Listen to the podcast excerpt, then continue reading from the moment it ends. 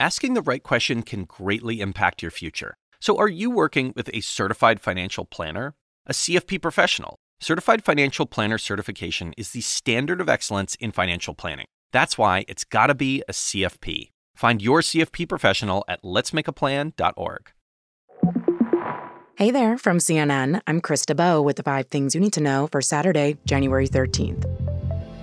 Simmering tensions in the Middle East have reached a new level. The U.S. carried out another round of airstrikes against Iran backed Houthi targets on Friday in Yemen. U.S. officials say one of its destroyers pounded a radar site yesterday with cruise missiles in response to the Houthis' repeated attacks on commercial ships in the Red Sea. The Houthis are threatening to retaliate. The American and British enemies bear full responsibility for their criminal aggression against our Yemeni people. It will not go unpunished or unanswered. Should we be nervous about that? CNN's Oren Liebermann has more. The question could they conduct a sort of massive barrage like we saw them do earlier in the week? A senior Pentagon official says he believes, from what he has seen, that the Houthis would be unable to conduct a barrage of that magnitude based on the U.S. and coalition strikes. Frigid temperatures aren't stopping the Republican presidential candidates from making a final push in Iowa ahead of the caucuses on Monday. Some candidates have had to pivot to tele-rallies, but Donald Trump, Ron DeSantis, Nikki Haley, and Vivek Ramaswamy are slated to hold in-person events this weekend. They're all trying to convince caucus goers to bundle up and show up on Monday, hoping the sub-zero temperatures won't impact turnout. The weather's not going to keep our people away, it's going to keep them away. Yes, I know it's cold on Monday, but I'm going to be out there. I'm asking you to go out there. I'm asking you to brave the elements. I'm asking you to support me.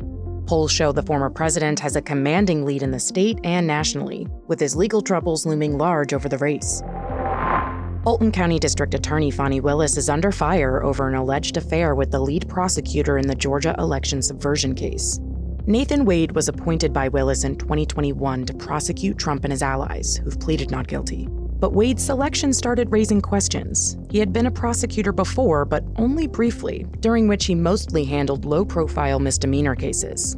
One of Trump's co defendants has alleged in court papers that Wade is romantically involved with Willis and used money he billed the district attorney's office for his work on the case to take her on lavish vacations.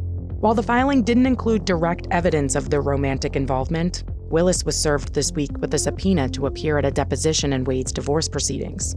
A spokesperson for Willis told CNN that the office will respond to the allegations through appropriate court filings. Wade has not commented. A judge will hold a hearing on the allegations next month. A victory for the community of democracies. That's how Taiwan's next president described his win today. Both opposition parties conceded the election after the ruling Democratic Progressive Party that's won the last two presidential elections showed an overwhelming lead. The DPP also has a frosty relationship with China.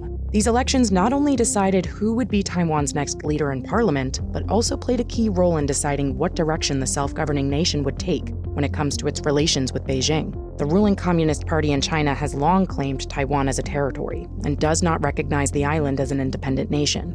An opposition party victory over the DPP in this election would have been key to reinforcing that perception and tightening relations with Beijing even though Taiwan has never been part of present day China. Up next, federal scientists recommend the government ease restrictions on marijuana.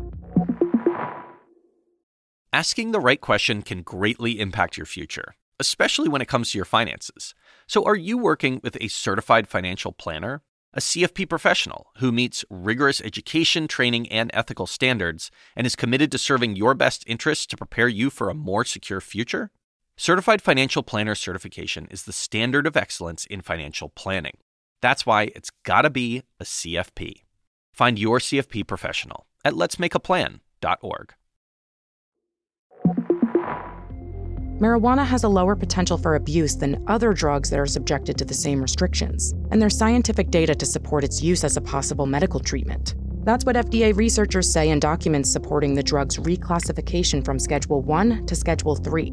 Schedule 1 is reserved for the most dangerous controlled substances, like heroin and LSD, while drugs like ketamine and Tylenol with codeine are Schedule 3, with a moderate to low potential for physical and psychological dependence. Reclassifying marijuana would, in part, open more avenues for research and lessen the tax burden on state businesses selling the drug legally. The DEA has the final say, and there's some steps ahead to take, but even if it is reclassified, it doesn't mean it'll be legal on the federal level to spark up.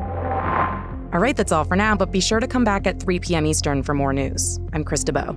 Till next time.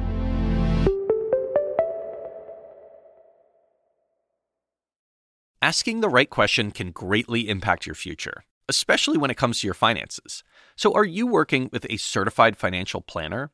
A CFP professional who meets rigorous education, training, and ethical standards and is committed to serving your best interests to prepare you for a more secure future?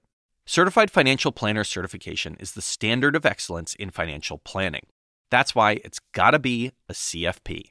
Find your CFP professional at letsmakeaplan.org.